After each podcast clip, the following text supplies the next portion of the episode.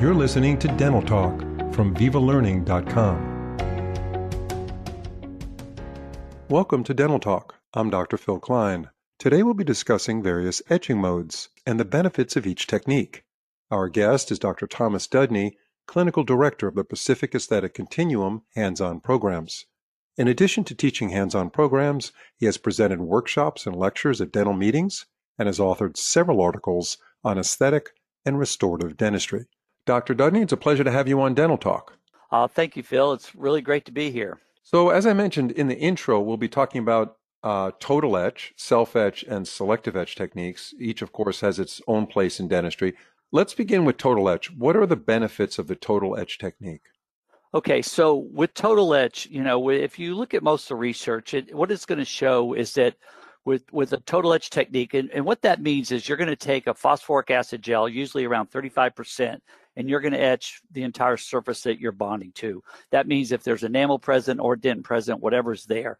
Uh, the big benefit of total etch is that, that all research, almost all research shows that you're going to get higher bond strengths to enamel, to both cut in and cut enamel, and to sclerotic dentin uh, with a total etch technique. So that's why uh, if you're if you're putting a restoration on that say uh, onto a non-retentive prep. A, a, porcelain veneer would be a good example, uh, or a maybe even a crown with uh, with low axial wall height, something that's non-retentive. Uh, a, a, total etch technique uh, is going to give you higher bond strengths. So when you really need the extra retention, that's the safest bet is to go with the total etch technique. Exactly. Except, you know, in some cases, if if you're if you're bonding to almost all dent, and we'll get into that when we talk about self etch, but usually if there's some enamel present, you're always going to be you're always going to have higher bond strengths with with with etching enamel. Okay, so let's move into that all dentin situation. So right. that that'll take us into the self etch technique. Right. Um, and if you can talk about the benefits of that, that right. would be great.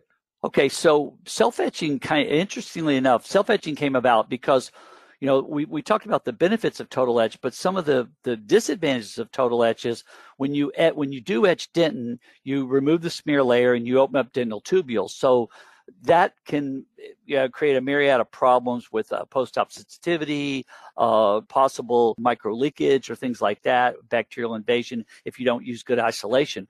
With a self-etch technique, a lot of those problems were alleviated because you, you weren't putting phosphoric acid gel onto dentin. You're actually permeating the smear layer with these acidic primers in the self-etch technique, which would allow pretty good bond strengths to dentin. So we could get good bond to dentin, but just not really good bond to enamel. In the case where you only have dentin, just for the sake of dental hypersensitivity, you certainly want to focus on the self-etch technique. Is that what you're mm-hmm. saying?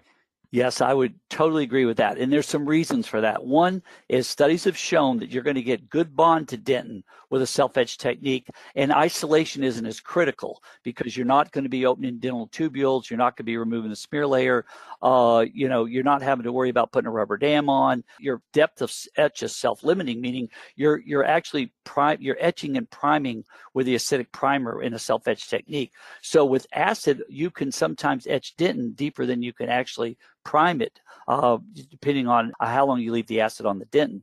But with the self etch technique, that problem is eliminated. So, yes, to answer your question, uh, if you're if I'm bonding to just dentin, I would use a self etch technique. And that applies to vital and non vital teeth. Yes, it does. Now, the one exception to that might be, and that's another good question, but the one exception to that might be with sclerotic dentin. You know, say like in a class five or something like that, where you have real sclerotic dentin, uh, self etch technique might not work real well. You might get a better bond strength if you just go, go ahead and etch that uh, with phosphoric acid.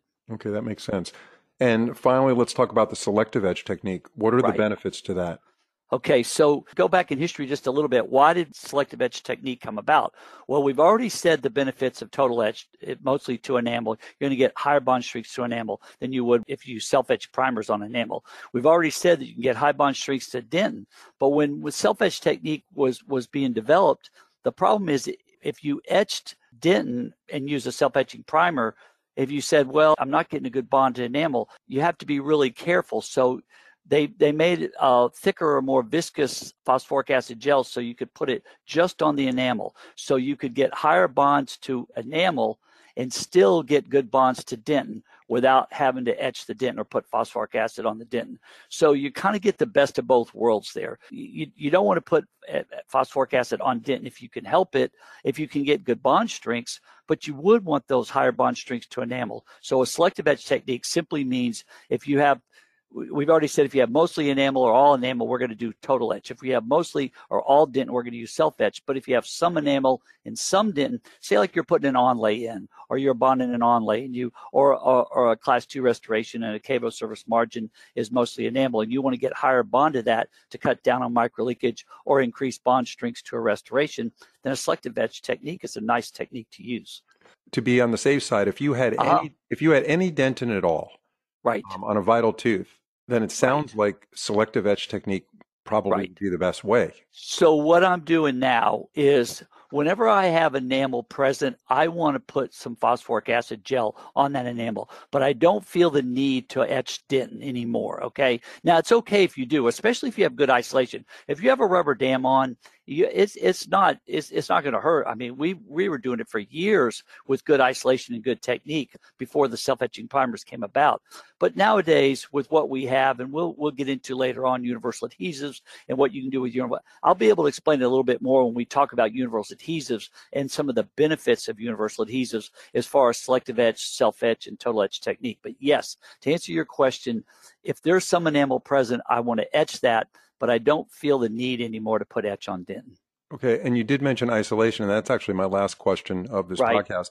Why is isolation so critical when using a total etch technique? And you kind okay. of answered it, but please. Yeah, it is, and and and but we should expound on that a little bit because you know isolation and good technique are are, are something that goes hand in hand with preventing, uh, like I said, debonds, micro leakage, post op sensitivity.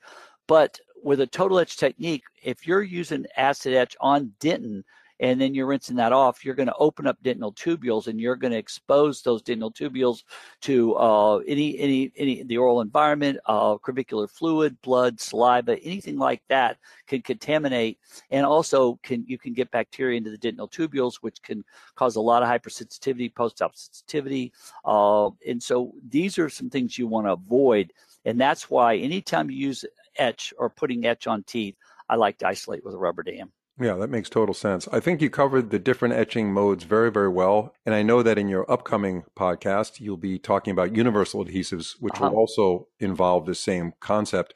Um, so we look forward to that. And thank you very much for your time. And we appreciate uh, having you on Dental Talk. It was my pleasure, Phil.